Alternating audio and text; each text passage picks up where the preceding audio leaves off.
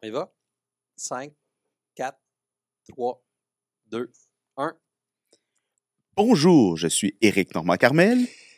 Et je suis Louis-Philippe Delorimier. Et nous sommes tous deux médecins vétérinaires et nous vous présentons Du Coq À l'Âne, le podcast qui lève le voile sur la médecine vétérinaire et tout ce qui l'entoure.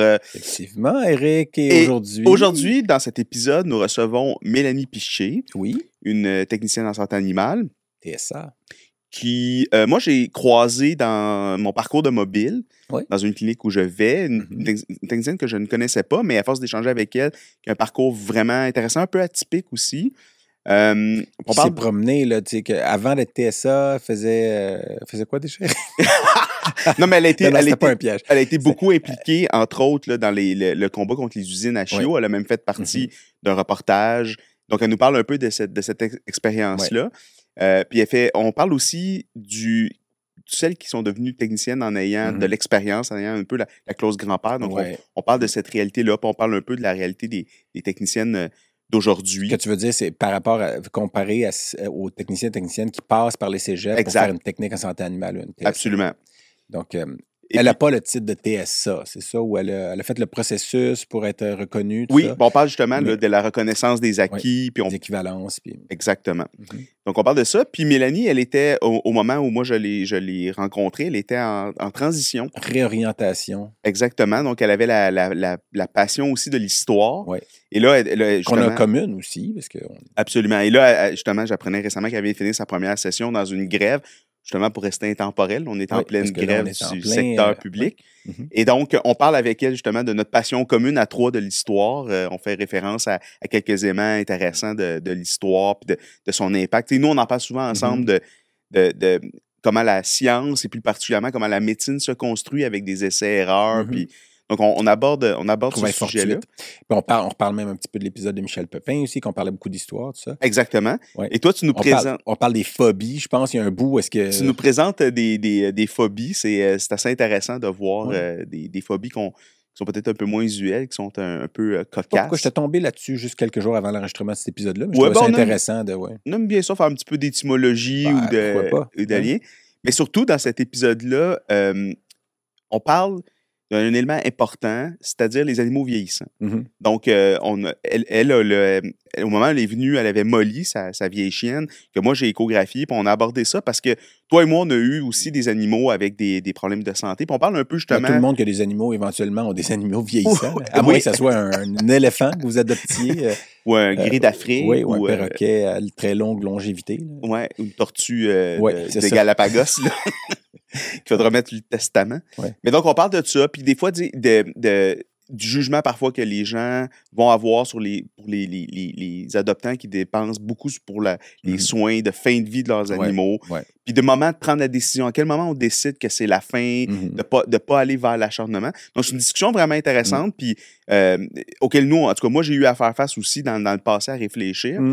Fait que je trouve que c'est un élément qui est intéressant aussi pour les gens qui à la maison ont des animaux, qui sont peut-être pas dans le domaine, puis qui se posent cette question-là, qu'on aborde un peu la fin de vie, puis les problèmes cognitifs, puis toutes ces choses-là qui peuvent arriver. Là, tu dis le mot cognitif, puis ça me fait penser au fait que, rien n'arrive sans rien, et puis pour pouvoir faire ces épisodes-là, puis enregistrer dans les magnifiques studios de Machine 4771 à Sainte-Thérèse, la belle, ça prend des sous, et puis on a la chance d'avoir un partenaire financier qui nous suit un peu à travers les dernières saisons, et j'ai nommé PVD, Purina Veterinary Diets, ou Purina, là, pour les gens qui connaissent. Puis qu'on remercie vraiment d'être partenaire fidèle. On remercie du cœur, mais on parle du cerveau, dans le sens où ils ont une nourriture, d'ailleurs, qui s'appelle la NeuroCare de PVD. Donc, spécifiquement pour à la fois pour l'épilepsie, je pense, puis les troubles cognitifs. Okay. Là, puis c'est pas mon domaine, là. Moi, je travaille plus dans le cancer, mais on sait que l'épilepsie, quand même, est une maladie fréquente chez le chien. Oui.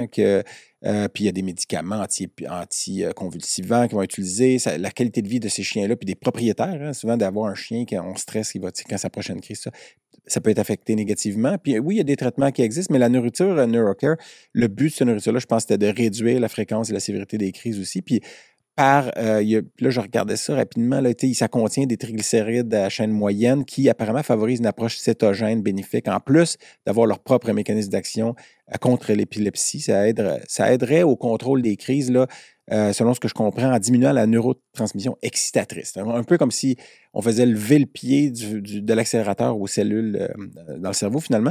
Complémentant ainsi, les médicaments qui, eux, font l'inverse, mettent le frein, un peu, un effet inhibiteur. Donc, quand on lève le pied de l'accélérateur en plus qu'on met le frein, on va ralentir plus vite. Donc, ça, moins de risques. Parce que je conseille à personne de faire ça dans leur auto, de peser sur l'accélérateur et le frein en même temps. Ça, ils vont faire beaucoup de boucanes. Oui, puis ça use les freins, les disques pour rien. Donc, en plus, les triglycérides à échelle moyenne apporteraient une source d'énergie aux cellules du cerveau et diminueraient leur agonie, donc leur mort préprogrammée, finalement. Ça les maintient en santé. Donc, ça ralentit la dysfonction cognitive. Donc, c'est le lien avec ce qu'on disait tout à l'heure. Et puis d'autres, parce que peut-être pour les gens à la maison qui ne le savent pas, mais le cerveau, en gros, c'est essentiellement des lipides. Là, oui, mais c'est des cellules avec des lipides. Puis évidemment, comme les autres cellules du corps, il y en a qui meurent à tous les jours. Puis les chiens, on va voir de la sélénité approcher. C'est pas évident. Chez les humains, on va le voir dans le langage, la mémoire, la reconnaissance de certaines choses. Chez les chiens, mais des fois, c'est des oublis de propreté, des changements de comportement. Ils dorment plus le jour, ils sont plus réveillés la nuit. Ils ont l'air mélangés un peu. Mais donc, ces nourritures-là vont réduire un peu ça. En fait, ces nourritures-là, la NeuroCare de PVD, qu'on remercie donc PVD. Puis il y a d'autres ajouts là-dedans, des acides gras essentiels qui appuient la structure des fonctions cérébrales, réduisent l'inflammation, etc. Vitamine D qui aide au maintien de l'ADN en santé. Puis des antioxydants pour réduire le stress oxydatif. Donc, merci à PVD, Purina Veterinary Diets. La NeuroCare, moi, je ne la connais pas personnellement, je ne l'ai pas utilisée, mais c'est une nourriture qui a, encore une fois, de la recherche à l'appui. Parce que c'est intéressant, c'est quelque chose qui s'ajoute dans l'arsenal pour les chiens quand ils sont exactement. Dans le grand âge. C'est ça, parce quand ils viennent seniors, parce qu'on n'aime pas dire gériatrique. Pourquoi ça fait peur? Je sais pas. Ça sonne comme si on a je bois. Parce que le gériatre, c'est le médecin le hâtre des géris. Oui, c'est ça. Ah oui, parce qu'on parle un petit peu de ça dans l'épisode. Ça. Donc, écoutez l'épisode. Et d'ailleurs, écoutez les autres aussi. Puis, on remercie donc Mélanie Piché de s'être déplacée, d'être venue passer une belle heure avec nous. En fait, je sais pas si c'était belle pour elle, mais elle l'était pour nous. On a eu beaucoup de plaisir. On avait un animal sur le plateau. Effectivement. Elle avait amené sa chienne, sa plus jeune chienne. Oui, qui ressemblerait à une loutre, puis un lien même avec ce qu'on capsules dans cet épisode. Puis je termine juste avant qu'on lance le générique en disant que c'est un des derniers épisodes, dans les quelques épisodes qui nous restaient avec Dan. Avec Daniel Gagnon. Donc, un petit peu une pensée pour Dan. On salue encore d'ici bas.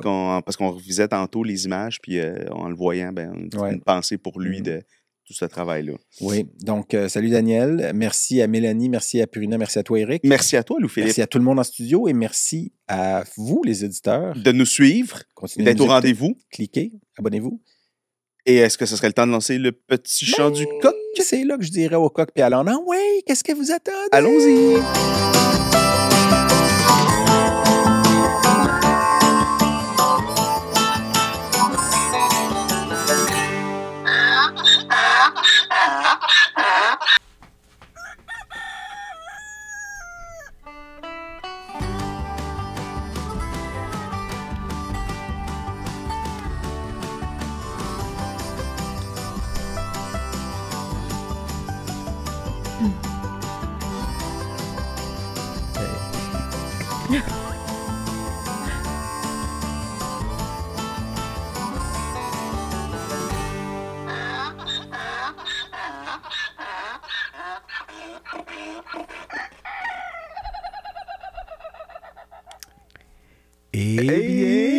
J'attendais de voir qu'est-ce que tu allais faire cette fois-ci comme bruit. Oui, comme bruit d'introduction. Un bruit. Je ne sais pas. Écoute, bonjour à tous et toutes. Comment vas-tu, mon cinéphile docteur Delorimier? Cinophile? Cino, t'as raison. Mais oui, je ne sais pas si la caméra monte ça, là, mais j'ai un compagnon temporaire. Une compagne temporaire. Compagnonne. Ah, pas bien, hein? Une compagne temporaire sur le genou qui s'appelle Léa. Hein, comme dans Princesse Léa. Oui. Et qui accompagne. Léa Organa. Et qui accompagne Eric. Qui accompagne Mélanie Piché. Bonjour Mélanie. Bonjour. Du jour. Bonjour. Bienvenue. Merci d'avoir accepté notre invitation. Ça fait un plaisir. De venir passer du temps avec nous.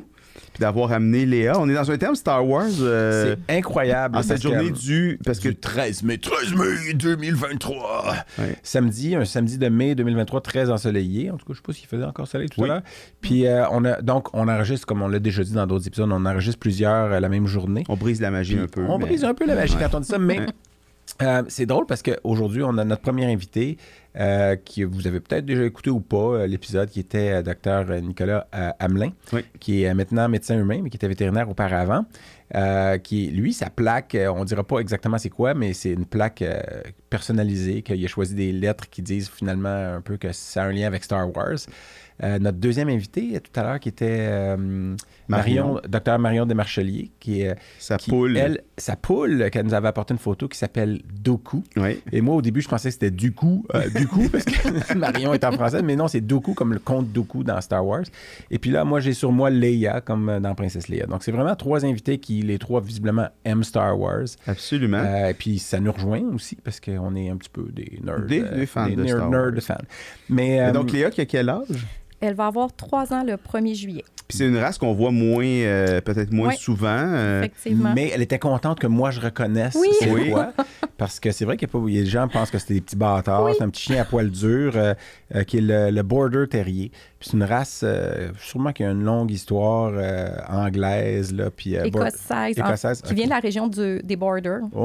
D'où le nom. Je me disais, ça doit venir de la limite. Oui, qui est la limite Écosse-Royaume-Uni. Puis dans le fond, c'est la même chose pour les Border Collie. Donc, ils viennent de la même région. Ouais. Border Collie qui n'a rien à voir avec le collie ordinaire, en tout cas génétiquement, parce qu'ils n'ont pas la mutation du gène MDR1. Et qu'on en apprend ce podcast-là. Puis moi, je disais tout à l'heure, viens ici, Léa. Ben oui, fais-nous un sourire. Parce que là, ce que je viens d'apprendre, ça, je ne savais pas ça, c'est qu'un des critères de la race, c'est quand on regarde la tête de côté, ça ressemble à une tête de ceux qui peuvent essayer de réfléchir avant qu'on le dise. Il y a un animal qui... Une fois qu'on le sait, c'est fascinant, en fait. Une fois qu'on le sait, c'est ça. Ouais. Ça ressemble à une tête de loutre. Oui, avec le front qui descend un peu. Puis elle se laisse faire, elle me regarde, elle comme... Oui, comme genre, qu'est-ce qu'il veut, lui? Il veut me montrer mon profil. Fait que tu sais, la profil de loutre... Ouais. Puis l'outre de rivière ou l'outre... ça, c'est pas spécifié. L'outre canadensis ou... L'outre... Là, c'est l'outra. Ben, c'est l'outra. Tout ça pour dire que donc c'est un beau petit chien puis qu'on voyait d'ailleurs dans le film, il y a quelque chose... Non, Marie a un je ne sais quoi. Ouais. Oui, Marie a un je ne sais quoi. Puis tu faisais référence aussi aux canines des terriers. Oui, c'est ça que je voulais montrer. Je ne sais pas si on peut remontrer encore la caméra. Oui. Parce que moi, comme vétérinaire, j'ouvre des bouches tout le temps, parce que je ne fais pas juste des touchés rectaux. Là, je regarde l'autre bout aussi. Puis quand on regarde la bouche d'un terrier, ce qui, moi, m'a toujours impressionné, c'est la grosseur de leurs canines. Ouais. Donc, les dents, les canines qui sont faites pour tuer, dans le fond. Là, qui sont en fonction de leur rôle. Ben, je pense que oui, parce qu'ils vont dans les terriers, puis des fois, il y a des terriers qui sont faits pour aller dans le terrier pour attraper soit peut-être des lapins ou des mianas qui sont faits pour attraper les blaireaux. Puis, à un moment donné, ça prend des dents quand tu te bats contre d'autres prédateurs, dans le fond. Fait que fais encore un sourire. Elle est moins contente, on dirait. Là. Mais quand même, c'est impressionnant. Parce qu'on compare, mettons, la grosseur des canines des petits terriers, des fois, tu peux sauter si tu veux te tétaner, les gars. Puis avec, par exemple, un boxer, qui est un chien beaucoup plus gros, puis qui a des canines. Souvent, les boxers ont des tout petites canines. En tout cas, c'est un petit point comme puis, ça d'anatomie. Tu faisais référence que c'est probablement pour leur fonction initiale, mais justement, tu disais que elle met en valeur ses talents de terrier là, récemment. Oui, on a commencé des cours de sport ratier. Okay. Donc, le sport ratier, en fait, ça consiste à trouver parmi des balles de foin des tubes de PVC qui contiennent des rats, en fait. Donc, il y a aussi des tubes, des fois, qui vont contenir de la litière, puis il va y avoir des tubes vides, un peu pour leurrer le chien. Puis ça, c'est de l'entraînement, évidemment, là?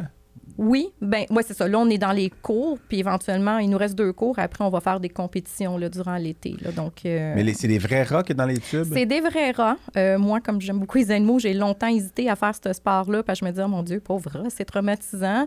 Puis finalement, on a fait un cours d'initiation où les gens là-bas nous ont expliqué que justement, les rats, ils étaient désensibilisés. Donc, ils n'ont pas peur des chiens. Puis je l'ai vu, là, tu sais, les rats, le chien approche, puis ils vont sentir, tu sais, ils ne crient pas, ils ne cherchent pas à s'enfuir. Puis après, quand ils sont dans les tubes, ben là, naturellement, il y a des trous pour qu'ils puissent respirer, mais on ne les voit pas. Mais ce que les entraîneurs vont dire, c'est que les rats, ils rentrent par eux-mêmes là, dans les tubes. Là. Donc, okay. Pour eux, c'est comme un jeu parce qu'ils vont avoir des friandises, tout ça. Puis dans le fond, le but, c'est vraiment juste que le chien détecte le tube. Okay. Une fois qu'il a trouvé le tube, on retire le chien. Là, le but, c'est pas que le chien essaie de croquer le rat à travers du tube. C'est un peu comme un humain qui veut aller nager avec les requins blancs en Afrique du Sud dans une cage de métal, là, juste pour le fun. Voir juste pour le fun! Non, mais ça, par contre, ça met vraiment... ses instincts, primaires du chien en valeur. Oui, ouais, absolument. Puis en fait, c'est sûr, bon, les terriers ont peut-être une petite coche de supériorité parce qu'ils ont été développés, conçus pour justement chasser, entre autres, la vermine, tout ça. Mais n'importe quelle race de chien peut participer au sport ratif. Fait que ça, c'est vraiment intéressant. Puis tous les chiens vont utiliser leur odorat dans plusieurs contextes. Donc, dans le fond, le but, c'est de faire travailler le chien par son flair. Alors, c'est vraiment, vraiment le fun comme sport. Là. Fait que c'est vraiment accessible à tout le monde. Puis, donc, tu me disais que les cours d'introduction, c'était chez Aniform Fitness, hein, ouais, c'est ça? Oui, j'avais fait un cours d'introduction. Ils sont pas très loin, quelque part dans le... Oui, à Blainville. Ouais. Puis, c'est ça. C'était une dame là, qui offrait ces cours-là là, d'initiation. Puis, comme ma chienne a eu beaucoup d'intérêt, je me suis dit, bon, on va prendre des cours pour éventuellement faire de la compétition. Là. Fait qu'elle vient... À quel âge tu disais déjà? Elle va avoir 3 ans le 1er juillet. OK. Donc, c'est le bon âge pour débuter ou il y en a qui sont plus jeunes, il y en a qui sont... Honnêtement, je ne me suis pas renseignée sur l'âge minimal, mais les chiens qui étaient présents, je dirais qu'ils avaient tous 1 an et plus. OK. Ouais, parce que chiot, ils ont tellement de choses à apprendre déjà, tu sais, juste la socialisation, tout ça. C'est comme n'importe quel sport, là, c'est mieux d'attendre aussi un petit peu, là. Ouais, je connaissais même pas ce type d'entraînement-là. Non, moi non plus, c'est ça. Ouais. Je voulais inviter Mélanie à venir avec nous parce que c'est parce que moi, bon, on se connaît pas. Non. Alors que tu connais un peu Eric. Ben, on se voit souvent. Ouais, en fait, on s'est connus parce que je vais faire comme radiologiste, je me promène un peu en mobile. Puis toi, tu travailles, donc tu disais, depuis 4 ans à l'hôpital vétérinaire de la Seigneurie à Terrebonne. Oui. Et c'est là qu'on s'est croisés parce que, bon, on va souvent faire des cas là, le vendredi. Puis tu as fait l'échographie de ma vieille chienne aussi. Oui, de Molly aussi, c'est ça. Puis on va en parler aussi un peu après.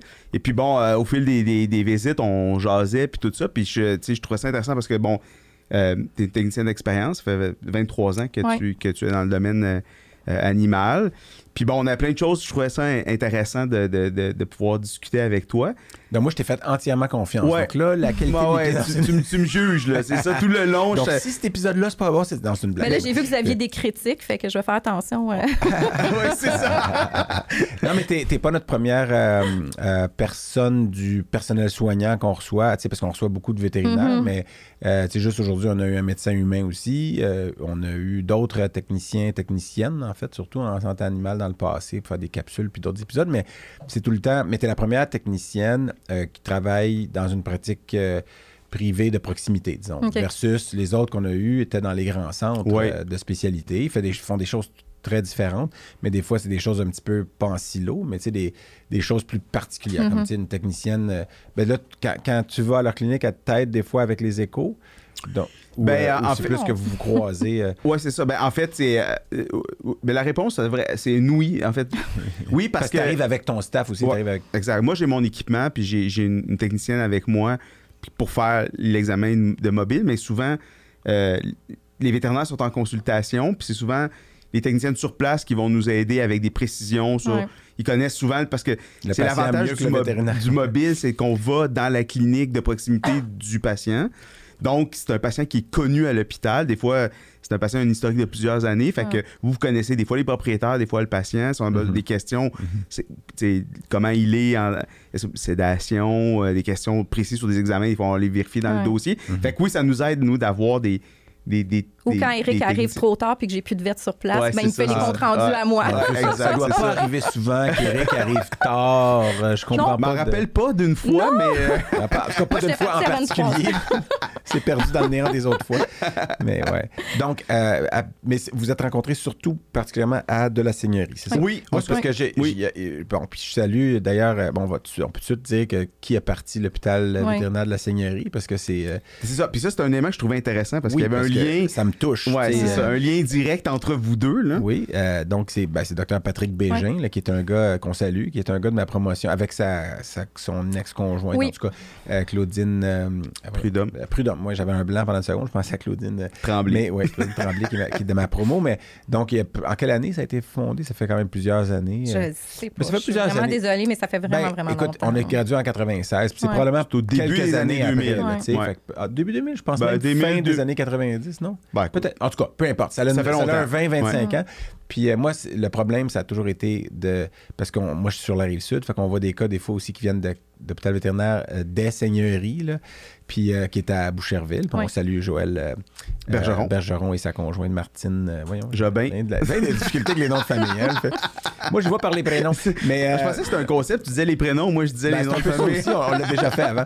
Mais puis souvent, c'est ça, j'ai mêlé les deux. Là, puis parce qu'il y avait une seigneurie de Boucherville puis une seigneurie de Terrebonne. Ouais, des seigneuries, il y en avait quelques-unes au Québec. Puis, hey, mais. Je viens de créer quelque chose. Toi, t'es tellement fort. Toi, là, je t'avais pas vu venir, mais. Parce que. Comme nous deux, Mélanie a un intérêt pour l'histoire. Oui. Ben, c'est ça. On parle des seigneuries, on parle d'histoire. Oui. Puis c'est un peu ce que c'était justement dans cette soirée où je suis arrivé légèrement en retard. Puis il y avait plus. C'était un vendredi d'inventaire. La moitié du Québec est en. Les cliniques du Québec est en inventaire. C'est un peu l'histoire de ta vie. Ah, l'histoire. T'es arrivé en retard. Puis. Elle m'a appris que finalement elle était en changement de carrière malgré... Un recadrage ou... Oui, puis quand elle m'a dit c'était un enseignement de l'histoire, je me suis dit « Wow, tu sais, c'est du coq à l'âne. Tu passes de la santé animale à l'enseignement de l'histoire. Je me suis dit, crime, c'est vraiment intéressant. » Puis là, on parle des seigneuries. Fait que, tu sais, c'est comme le lien est. Ben, l'histoire, quelle histoire, en fait, justement? En fait, on est-tu obligé de. Peux-tu arriver à ça éventuellement? À ça. Parce qu'on va commencer avec. Tu sais, on va reculer dans le temps un peu.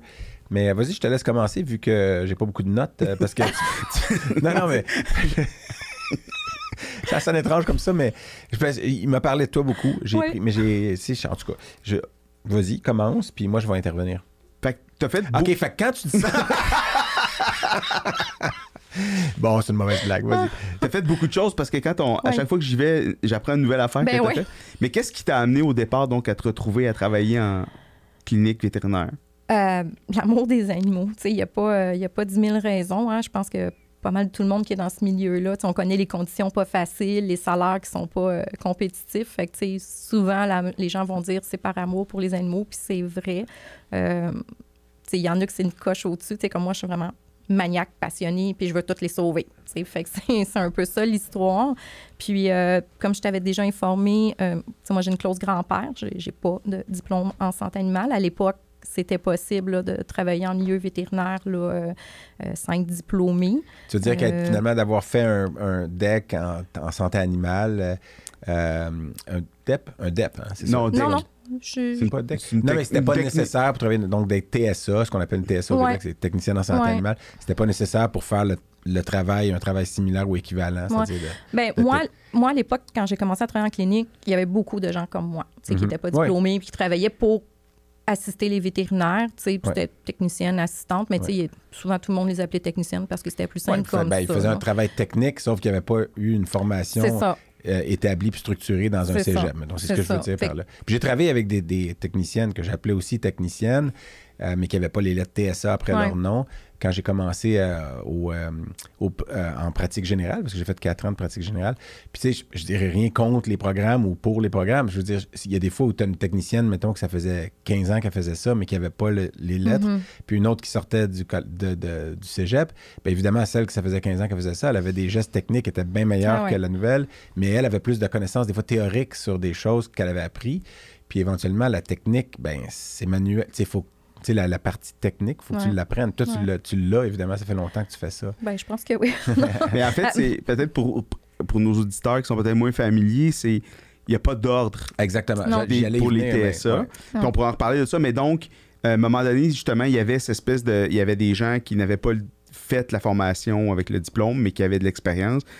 Puis quand moi, j'étais à l'ordre, là, en 2005-2006, autour de ces eaux-là, ils ont décidé de dire, OK, on va définir qu'est-ce que c'est une TSA, on va reconnaître... pour les actes délégués, là, tel collège, puis il va y avoir une clause grand-père. Puis là, c'est là où est-ce que vous aviez un certain nombre, un certain délai pour faire reconnaître une reconnaissance de votre expérience en clinique pour faire le même rôle, en fait, qu'une TSA diplômée. Oui, puis il fallait quand même avoir quelques années d'expérience. Là. Si je ne m'abuse, c'était quand même 5 ans d'expérience. Moi, j'avais déjà 6 ans à l'époque d'acquis d'expérience dans le premier établissement où j'ai travaillé pendant 6 ans. Fait que quand ça s'est arrivé, la fameuse clause grand-père, ben, tout de suite, j'ai fait ma demande, puis j'ai été acceptée. Là. C'est ça, j'imagine les vétérinaires avec qui tu avais travaillé devaient contresigner. Oui, absolument. Puis, oui, pour certifier que j'avais travaillé pour eux pendant plus de 5 ans. Tu avais un dossier à soumettre, là, c'est ça? Oui, absolument, absolument. Puis, tu sais, ça n'enlève absolument rien dans le sens que, tu sais, pour moi, les études, ça a toujours été important. Tu sais, j'ai fait des études dans d'autres choses entre-temps, mais dans le sens que, tu sais, je suis d'accord du fait que les techniciennes doivent être diplômées. Là, c'est juste que... Ben, c'est l'évolution, c'est les choses qui changent avec le temps. C'est ça, c'est ça. Mais il y a des choses, effectivement, je suis la preuve vivante, qui peuvent s'apprendre sur le tas, dans le sens que, mettre des cathéters, faire des prises de sang, des contentions, c'est mon cas, là. Tous les actes délégués, faire des injections, j'ai carrément appris sur le tas. Ouais, en fait, c'est parce que dans un autre épisode, on a parlé de mon beau-frère, en fait, qui, lui, est en Belgique. Là, ma conjointe est française, mais son frère, c'est-à-dire, est là-bas.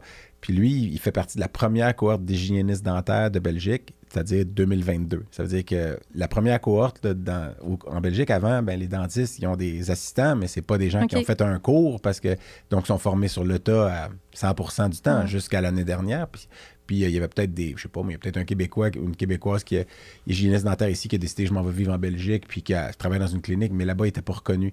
Donc maintenant, il commence à être reconnu. Lui, il fait partie de la première cohorte.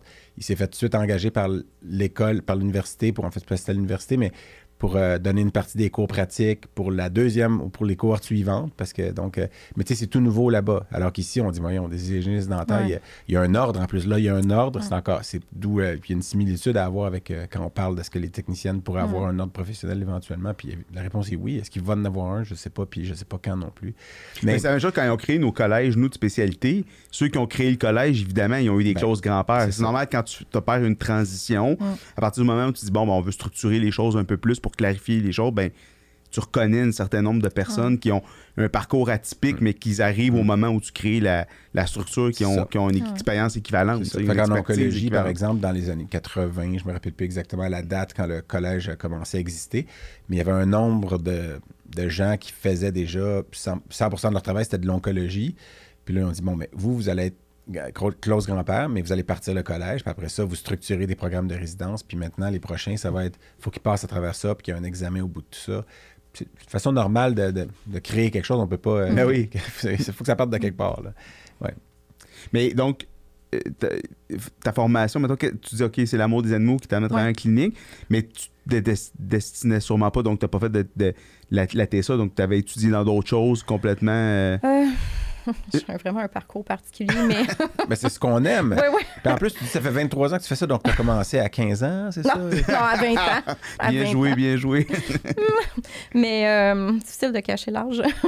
Mais en fait, je suis allée au cégep, en cinéma. Moi, j'aime plein de choses dans la vie, fait que c'est vraiment compliqué, mais j'étais allée en cinéma-communication parce qu'après le secondaire, je me suis dit, je vais être journaliste. Finalement, j'étais allée à Rosemont, puis finalement, leur programme, il était très, très axé sur le cinéma qui, moi, m'intéressait moins, puis moins sur la communication. Fait que tout ça pour dire qu'au bout d'un an et demi, j'ai abandonné, puis je me suis retrouvée à travailler dans une clinique vétérinaire parce qu'il y avait une clinique vétérinaire dans l'Est qui cherchait un employé.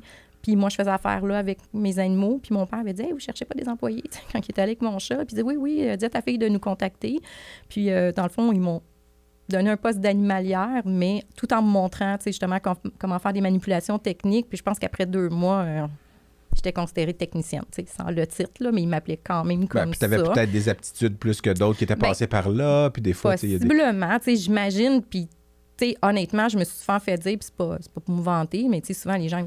Ils me disent que je suis vraiment bonne, que je suis compétente, tout ça. Fait que j'imagine que c'est ça. Je dois avoir malgré tout des aptitudes, même si j'ai pas fait la technique. Puis j'ai un intérêt aussi, puis mon côté curiosité, il m'a amené à faire beaucoup de formations. J'ai participé presque à tous les congrès de l'AMVQ. Fait que j'allais souvent dans des conférences aussi. Fait que j'adore tout ce qui est comportement canin. C'est ce que mon chouchou. Donc, mais je me suis toujours intéressée à tout. Tu es assise dans la chaise où était assise Marion Desmarchelier il y a à peine 1h30. Je l'adore.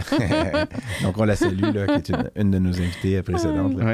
Puis éventuellement, c'est ça. Je me suis dit, je veux finir mes études, je veux retourner aux études parce que c'est important. Fait que j'étais allée faire un DEC en sciences humaines. Puis là, après, je me suis dit, qu'est-ce que je fais? Puis je voulais rentrer en technique policière, mais là, finalement, c'était pas si facile que ça. Fait que j'étais allée faire un bac en anthropologie. Ah oui, c'est ça. Donc, elle me dit ça, c'est comme dit la dernière affaire vendredi, là, une semaine ou deux, j'ai fait un bac en anthropologie. Je l'ai pas complété. Fait que, c'est parce que je travaillais tout le temps à temps plein, en allant aux études. Fait que, honnêtement, c'était dur. Là, je m'occupais... Très jeune, je me suis occupée... j'ai eu des animaux à ma charge aussi. Fait que quand je partais en appartement à 25 ans, j'avais quand même 2 chiens, des chats. Fait que, il faut que tu les fasses vivre. Il faut que tu pour moi, c'est une priorité là, de leur offrir les meilleurs soins. Fait que...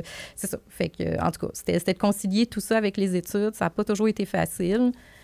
Puis ben, c'est ça. Fait que finalement, je suis retournée. J'ai jamais arrêté de travailler en clinique, en fait, durant mes études. Puis c'est juste qu'à un moment donné, ben, c'est ça. J'ai juste continué à travailler à temps plein. Puis la vie a suivi son cours. Puis ben, la vie va vite. Fait que j'ai eu un enfant, tout ça. Fait que là, mais là, c'est ça. Là, je suis rendue dans un moment de ma vie où il y a des stabilités un peu partout. Puis là, je me dis, OK, mon conjoint, on est ensemble depuis longtemps. Mon fils est rendu plus vieux, il est plus autonome. Fait que c'est un bon timing là, pour retourner à l'école. Mais ouais. Avant de ça, tu m'as aussi dit que tu avais quand même, bon, parce qu'on parlait de close grand-père, mais tu avais quand même essayé de faire, il y a un processus ouais. de reconnaissance formelle ouais. des acquis. Oui, la reconnaissance des acquis, fait que j'étais dans le programme depuis, mon Dieu, je pense que ça fait plus de 2 ans. Reconnaissance des acquis, dans le fond, c'est qu'ils vont évaluer ce que tu es. Premièrement, tu passes une entrevue là, avec une vétérinaire, puis elle va évaluer ce qu'ils peuvent te faire en reconnaissance des acquis. C'est-à-dire, exemple, contention, ben tu sais, si tu n'as pas besoin de retourner à l'école pour apprendre les contentions, ben tu sais, comme moi, il m'avait demandé, admettons, les soins aux animaux, ben il a fallu que je me filme en train de faire des tailles de griffes, nettoyage d'oreilles, vidage de sang canaux, puis là, j'avais envoyé ma vidéo. Puis, tu sais, j'avais eu mon évaluation. Fait qu'ils prennent un peu le programme, mettons, de la TSA, puis là, ils essayent de voir qu'est-ce qu'ils peuvent cocher que tu maîtrises déjà dans ce programme-là. C'est ça, c'est en plein ça. Mais, tu sais, comme à l'automne dernier, j'avais dû faire un cours ici à Sainte-Thérèse parce que moi, c'est sûr que les animaux de consommation, ben, j'ai jamais touché à ça de ma vie. On oublie qu'à ce volet-là, mais c'est les animaux de labo aussi, probablement. Les animaux de labo. Mais là, je me suis pas rendue jusque-là, mais c'est ça. Tu sais, fait que là, animaux de consommation, ben, j'ai eu un cours de nursing des animaux de consommation, tu sais, que j'ai passé. Mais, tu sais, c'est ça. C'était sûr que j'irais pas travailler avec des vaches, mais j'avais comme pas le choix de le faire, là. Fait que, puis là, ben, c'est ça. Là, j'avais un cours de chimie à l'hiver, puis finalement, ouais, j'ai décidé de parce qu'ils sont aussi, donc, pas que les trucs spécifiques à la TSA, mais aussi les prérequis de base. De la technique. OK, mettons ouais. la chimie, par exemple, qui est un cours général, mais qui fait partie du programme. C'est ça. Tu dois aussi passer ces cours-là. C'est en plein ça. Fait que là-dessus, il fallait qu'ils m'évaluent. Puis comme j'avais jamais eu de cours, ben, ils ne pouvaient pas faire autrement que me faire le cours, mais c'est ça. Puis à la fin, l'objectif étant de te remettre un diplôme comme de TSA. Oui, absolument. Oui, si j'avais poursuivi, définitivement, si je passais tous les cours, j'avais mon diplôme là, à la fin. Ouais, c'était ça le but. Puis là, pourquoi je serais allée chercher mon diplôme? C'était plus pour une fierté personnelle, je pense. C'était plus de dire, OK, je vais être officiellement TSA. Puis j'avais des projets aussi, peut-être d'écrire des livres pour enfants, des trucs comme ça sur les soins aux animaux. Puis là, je me suis dit, ben, je vais vraiment pouvoir signer que je suis technicienne officiellement en santé animale. Fait que ça, c'était plus par orgueil, mais concrètement, dans la vie de tous les jours, c'est sûr que ça m'aurait rien apporté de plus. Ouais. Non, c'est ça, c'est ça. Puis j'imagine quelqu'un qui n'a pas une clause grand-père, mais qui arrive avec une expérience aujourd'hui, doit passer par ça. Tu sais, mettons, quelqu'un qui est plus jeune, ben, il faut qu'il y ait un diplôme aujourd'hui de TSA pour être reconnu comme... Oui, définitivement. Puis, tu sais, moi, j'ai toujours été chanceuse. J'ai jamais eu de problème à me faire engager par des employeurs. Tu sais, j'ai fait 4 établissements vétérinaires en 23 ans. Mais, tu sais, je sais que souvent, les cliniques vont écrire technicienne diplômée seulement. Donc, peut-être qu'aujourd'hui, pour des jeunes, ça serait plus difficile là, d'être dans ma situation puis trouver un emploi. Quoique, tu sais, il y a de la pénurie de main-d'œuvre, mais tu sais, je le sais pas, là. C'est sûr que comme j'ai ma clause grand-père, ben moi, ça m'aide un petit peu là, de ce côté-là. Là. Mais c'est pas évident, toute la question de la reconnaissance des acquis, parce que, tu sais, nous, c'est pareil pour notre diplôme à nous. En fait, pas nos diplômes, notre droit de pratique. Oui, tu parles des vétérinaires européens, par exemple. Ben, il n'y a pas de tracking. Ouais. Fait que, tu sais, comme toi, tu disais, il faut que je fasse un cours de nursing dans les animaux de consommation. Mais nous, c'est pareil, c'est que s'il y a un vétérinaire européen qui arrive ici, qui fait de la pratique des petits animaux depuis 15 ans, bien, il doit passer un avis qui couvre les petits puis les grands. Qui couvre tous les domaines de pratique. Ouais. Parce que une TSA peut aller être en clinique 10 ans, peut aller travailler en labo, comme nous, peut décider d'être dans les animaux de consommation puis de venir dans les petits animaux après 10 ans parce qu'il est blessé, par exemple, ou peu importe la raison. Puis ça, c'est sûr que ça complique la reconnaissance des acquis pour des gens qui ont beaucoup d'expérience, mais qui sont dans un domaine peut-être plus restreint puis qui n'ont pas l'intention de changer, mais qu'on leur demande quand même par équité de passer l'ensemble. Tu sais, qu'on te demande de faire de la chimie, alors que... c'est ça. Mais c'est pas facile à trancher, là, parce que, tu sais, comment... Ben non, ben c'est parce que ça dépend aussi toujours de quoi on parle. Est-ce que c'est une profession aussi où il y a un grand besoin? Fait que des fois, ils vont peut-être avoir des... En principe, c'est plus... pas laxiste, mais avoir peut-être une certaine facilité à dire on va accepter. Mais tu sais, ça dépend aussi. Mais moi, je pense, technicienne en santé animale, j'ai vu des situations où, puis je l'ai dit tantôt un peu, mais il y avait des personnes qui faisaient ce travail-là sans avoir les lettres depuis longtemps, qui étaient peut-être supérieures, côté définitivement technique, à des personnes qui étaient passées par l'école. Puis j'ai vu des personnes qui sortaient de l'école que, bon, il y avait des lacunes quand même. Puis est-ce que c'est parce qu'ils étaient plus jeunes? Est-ce que c'est parce que tu peux passer un cours, tu peux passer des examens, puis finalement pas nécessairement être la meilleure, la plus qualifiée des personnes pour finalement avec, t'as les lettres, là, tu sais. Puis ça, je l'ai vu dans, ça, on le voit dans tous les domaines, tu sais. Ouais. Puis bon, après ça, je veux dire, il y en a qui font les manchettes pour, dans tous les domaines, puis qui sont des gens qui font partie d'ordre professionnel, puis qui ont fait des choses croches aussi. Fait que tu sais, il n'y a rien qui est à l'abri de rien, dans le fond, mais une façon de structurer, puis tu sais, mais moi, je pense que tu as fait les bonnes choses. Là, si je comprends bien, tu n'essaieras pas de continuer pour le passé parce que tu es en train de te rediriger vers l'histoire. Ouais.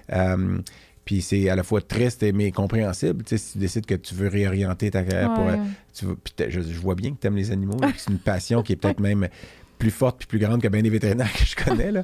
Parce que des fois, on aime les animaux, mais à un moment donné, on devient un peu pas cérébral, mais tu sais, il y a une partie qui est ça, puis ben, on le voit juste dans le fait que les vétérinaires, en général, vous avez moins d'animaux que les techniciennes. Oui.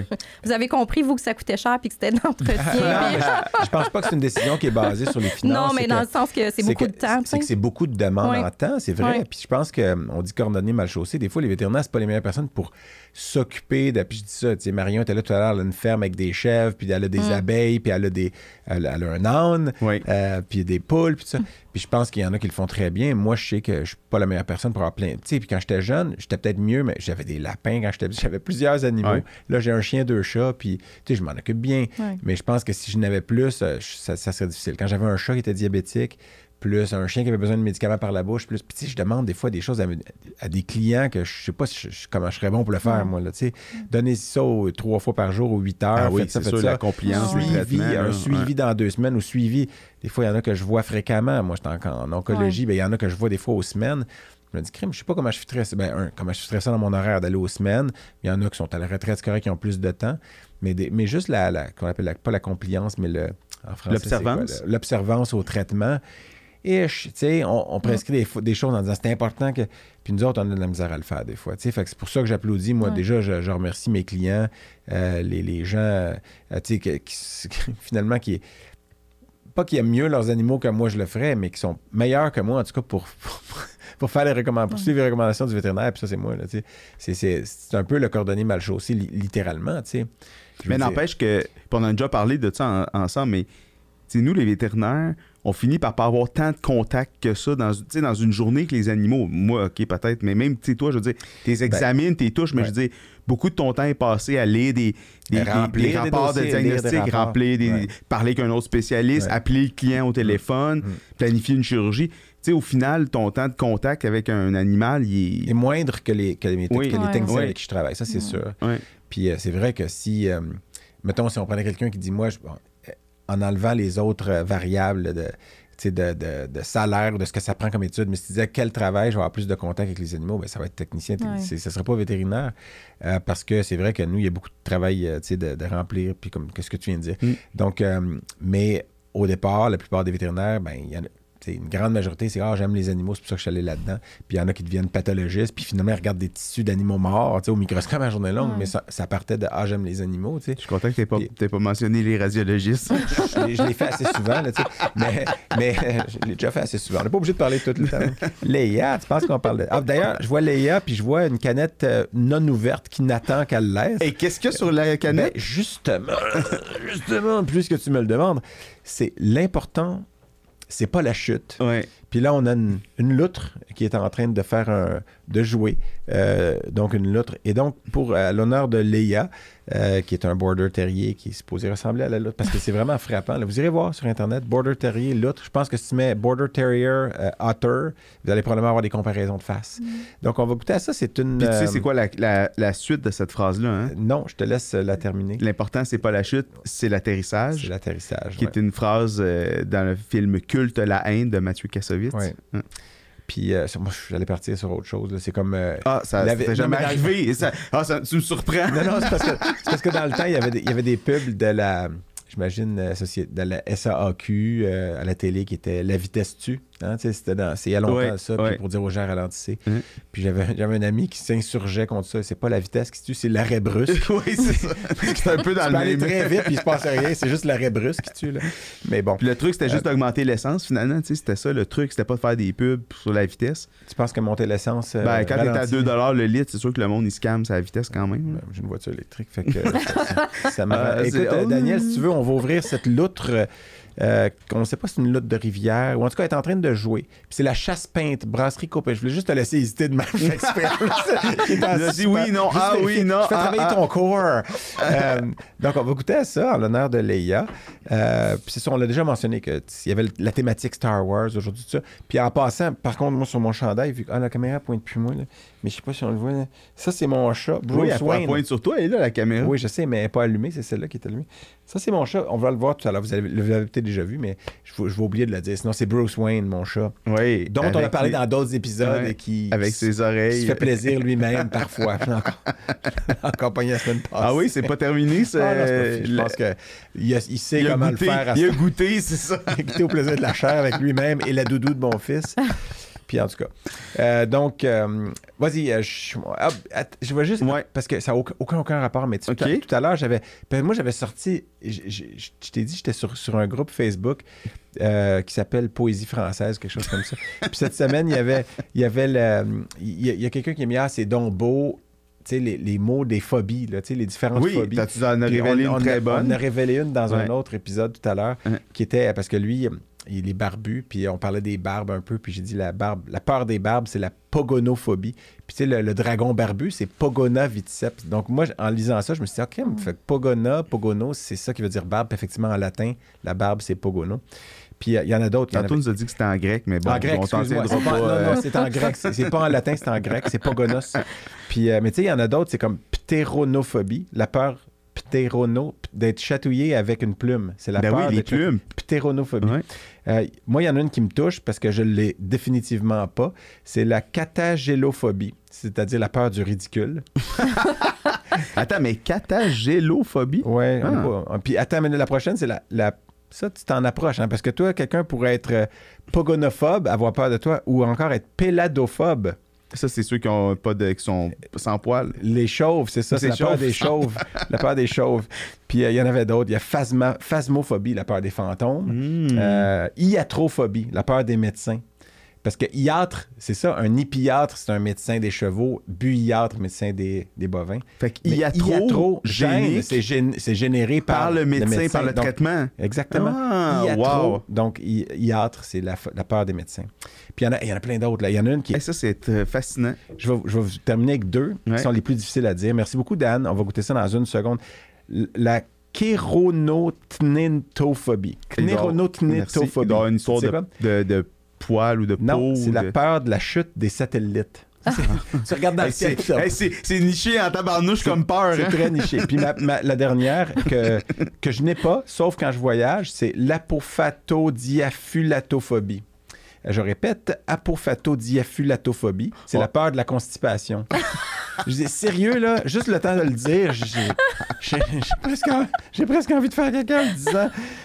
En tout cas, puis il y en avait plein. Hein. Il y avait une liste interminable. Il y avait évidemment, tu sais, il y avait même pas agoraphobie dans la liste. Oh, ben ça, c'est trop des classiques. Non, il y avait arachnophobie. Puis il y avait, je pense, la peur par exemple, des insectes piqueurs, c'est acarophobie ou acariophobie. Mais tu sais, c'est. Puis il n'y a pas une peur des phobies. Oui, c'est la phobophobie.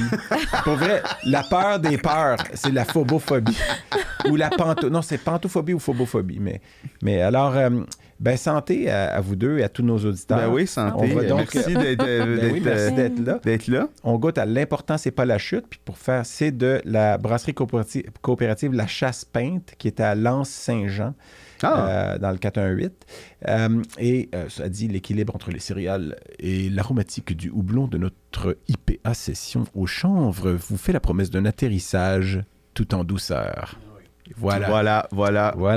La boucle. Moi, j'avais le goût de... Tu m'as partagé ton reportage qui datait d'une 14-15 ans, là, Enquête. 15 ans. Quand t'avais 10 ans, là. Ouais. Oui. Sur une situation qui... moi, j'ai l'impression, a changé un peu, mais peut-être pas tant que ça, peut-être pas autant qu'on l'aurait souhaité. Ouais. Tu nous parler un peu de ça, parce que c'était assez... Oui, bien, comme je vous ai dit, j'ai toujours... tu sais, j'aime les animaux, fait que j'ai toujours été impliquée pour leur défense, tu sais, défendre leurs droits, tout ça. Puis, il y a quelques années, un concours de circonstances, j'ai été approchée par une journaliste de Radio-Canada, qui était une journaliste pour l'émission Enquête, parce qu'elle recherchait quelqu'un qui était justement dans le milieu vétérinaire, qui connaissait un peu les soins de santé, tout ça, des animaux, parce qu'elle voulait pénétrer dans le monde des usines à chiots pour démontrer au grand public c'était quoi l'horreur là, derrière ce monde-là. Puis, dans le fond, elle voulait quelqu'un qui allait être capable d'évaluer la condition des animaux sur place. La qualité de vie, oui, l'état de... Oui, c'est ça. Est-ce que c'était des conditions acceptables ou inacceptables? Pour ne pas faire sensationnaliste non plus, mais de démontrer que bien, ça, c'est pas correct. Fait qu'on s'est rencontrés. Elle m'a demandé d'aller la rencontrer dans les bureaux de Radio-Canada. Puis, c'est ça. Fait que finalement, j'ai accepté le contrat. Donc, j'étais collaboratrice pour l'émission. Puis, ça a été un tournage qui a duré quand même plusieurs mois. Tu avais des microphones puis des caméras cachées. Oui, oui. Est-ce que tu te sentais comme dans un film d'espionnage? Oui, j'avais l'impression d'être James Bond par moment. Là, mais oui, puis je vous dirais même qu'à un moment donné, on a même eu peur pour notre... Votre sécurité. Oui, notre sécurité. Si je peux comprendre, ben oui. Oui, parce que ces gens-là, ben c'est ça. De un, c'est du travail au noir. Ouais. C'est des gens qui ne veulent pas se faire pogner par le fisc, qui ne veulent pas... Tu sais, souvent, c'est dans des fonds de rang, des fonds de campagne, tu sais, tu vois pas ça à Montréal, une usine à chiots, là, tu sais. Fait que, puis il y en a un, c'était passé, là, Tremblant, c'était vraiment, vraiment loin, puis on est perdu dans le fond du bois. Puis pour faire une histoire courte, tu sais, l'homme nous parle, puis il finit par nous dire que lui, ses chiens, quand ils sont plus bons, ben, il les tire. Fait que, du coup, on sait qu'il y a des armes à feu. Du coup de feu, c'est ça, qu'il y a des armes à feu sur place, puis... Ce qui est arrivé, c'est qu'il nous l'a verbalisé, mais on ne l'avait pas en enregistrement. Fait que là, le réalisateur, il a dit à la journaliste, non, ça me prend ça en vidéo, ça me prend ça en vidéo, ça me prend le son, tout ça. Je veux que vous y retourniez à cet endroit-là.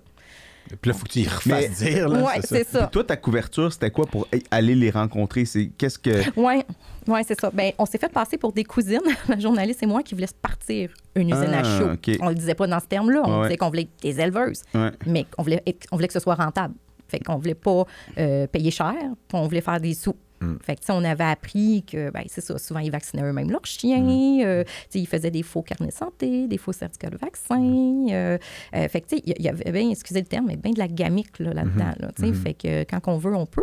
Savoir d'où viennent ces vaccins-là aussi. Puis, qui leur fournit ces vaccins-là? Ben, c'est une bonne question. Là, c'est ça. Dans la partie que j'ai envoyée, malheureusement, le reportage n'est pas complet, mais la journaliste, parce que je connaissais un vétérinaire qui le faisait. Ah oui, qui vendait les doses. Que j'avais côtoyé, puis je savais que c'était le vétérinaire particulièrement de cette usine-là où on a dû retourner à 3 reprises. Là. Okay. Puis lui, il était justement dans les Laurentides. Il vendait quoi? Il achetait des vaccins puis il revendait au coûtant. Il les vendait par-dessus le comptoir aux éleveurs qui en voulaient. Mais est-ce que ça... Parce que je pense pas que, mettons, l'endroit où on achète le distributeur de médicaments vérifie, toi, t'as acheté 4000 doses, mais tu vois 400 patients par année. Mais non, c'est pas contrôlé. Les vaccins sont pas contrôlés. C'est ça. Puis moi, j'ai proposé d'aller à la clinique de ce vétérinaire-là à la journaliste. Naturellement, je le connaissais, fait que je pouvais pas y aller moi-même. La journaliste est allée avec une caméra cachée. Elle a dit qu'elle partait à un élevage, qu'elle avait besoin de vaccin, puis le vaccin, il a vendu... le vétérinaire lui a vendu des vaccins. C'est une histoire qu'on a entendue de toute façon aussi, parce que l'ordre a agi là-dessus. C'est ça. Genre, je me souviens de c'est qui, malheureusement, ou en tout cas... On ne donnera pas de nom, mais c'est ça. Non, mais je sais. Mais est-ce que... Parce que tu as dit... vous arriviez en disant, moi, je veux devenir éleveur, puis je veux pas que ça coûte trop cher, puis je veux faire de l'argent. Mais est-ce que les gens qui ont des usines à chiots, ils font plein d'argent? Est-ce que, tu sais, ils font de l'argent, ça, c'est... Je veux dire, sinon, ils le feraient pas. Mais est-ce que c'est hyper rentable? Ils n'ont pas l'air de vivre avec des Ferrari, tout ça. Non, ils ne deviennent pas millionnaires, mais il faut qu'on... Mais c'est une façon simple de faire de l'argent au détriment de la santé d'animaux. Voilà. Tu sais, c'est un peu... C'est ça. Abuser des animaux pour avoir un revenu. Puis pour ma part, peu importe le contexte, c'est pas une façon de faire. Non, c'est pas adéquat, évidemment. Fait que, tu sais, ces gens-là, effectivement, roulaient pas sur l'or, mais ils étaient quand même capables de se payer des 4 roues, des armes à feu, une maison. Tu sais, ce que certaines personnes aujourd'hui ne sont même pas capables, sont même pas en moyen de se payer. Mais le fisc a sûrement un moyen de voir comment ça fait qu'il... Mais je sais pas. Je sais pas. Là, je m'y connais. Je m'y connais pas de ce côté-là, mais c'est ça. Puis, il y a un homme là, qui nous le dit, lui, il fermait son élevage dans le reportage, puis il dit carrément, là, c'est à peu près 400$, puis on parle de 15 ans. C'était 400$ du chiot, la chienne 8. Elle en a trois, deux portées par année. C'est ça. Ça me coûte tant bouffe, ça me coûte tant les vaccins. Le reste, c'est du chauffage, puis une balle de temps en temps quand il est malade. C'est ça, c'est en plein ça. Puis on s'entend tellement... que les prix pendant la pandémie ont augmenté de façon... Oui, parce que peut-être... Là, maintenant, il y a Kijiji, il devait déjà avoir les petites annonces à cette époque-là. C'est ça, on avait trouvé beaucoup d'usines à chiots. La journaliste avait feuilleté Kijiji, puis elle s'était rendue compte que c'était souvent, mettons, le même décor avec des chiots différents, des races différentes qui apparaissaient. Fait que c'est comme ça aussi qu'on a trouvé certaines usines à chiots. Sauf la grosse, on est retourné 3 fois que...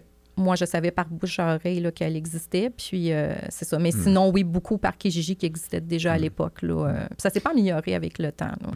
Mais ouais. Il y a de la complaisance aussi des animaleries. Je veux dire, il y a des animaleries qui se ferment les yeux sur la provenance des animaux. Ils n'ont plus le droit d'en vendre. Mais c'est-tu de partout?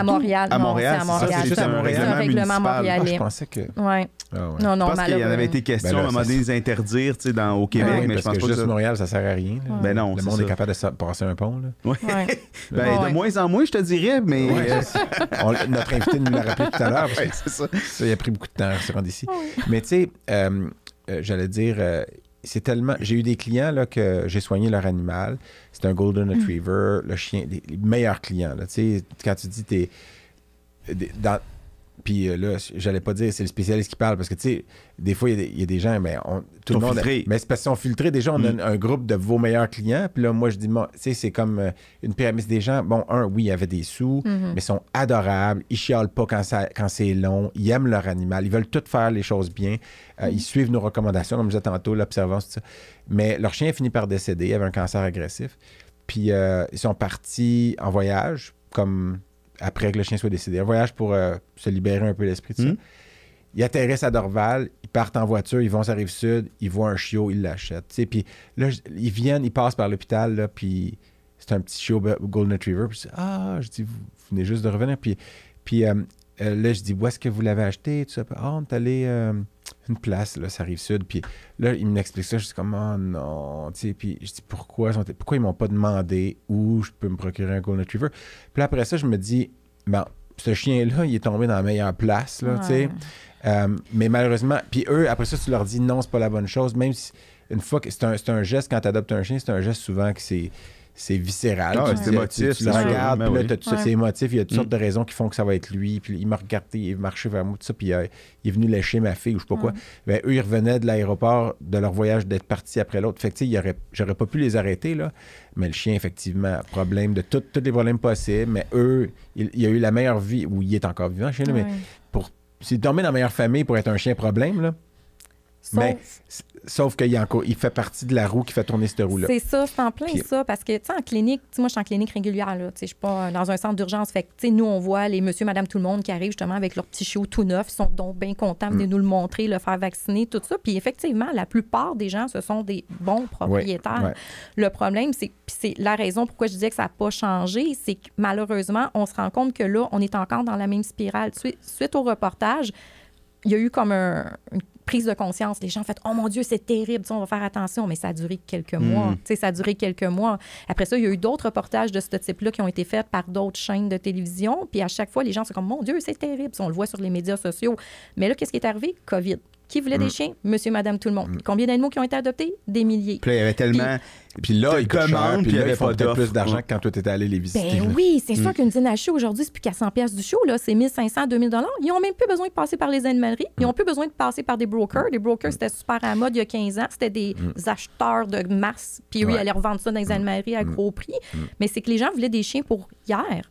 Donc, c'est sûr que les usines à chiots s'en sont... sous. Puis, tu sais, les gens, des fois, vont les chercher en se disant, je vais en sauver un de cette place-là. Puis, comme, Puis, tu sais, je sais pas, la solution est difficile à trouver. Il faudrait qu'il y ait de la réglementation qui est appliquée, puis que les amendes, puis tout ça, soient plus sévères. Après ça, c'est parce que si demain matin, on dit, il n'y en a plus, ils sont toutes fermées, puis on les enlève toutes, est-ce qu'il va y avoir beaucoup plus de gens qui vont chercher des animaux, vont finir par aller, mettons, dans les usines à chiots dans la province à côté, où est-ce qu'il y en a encore, aux États-Unis?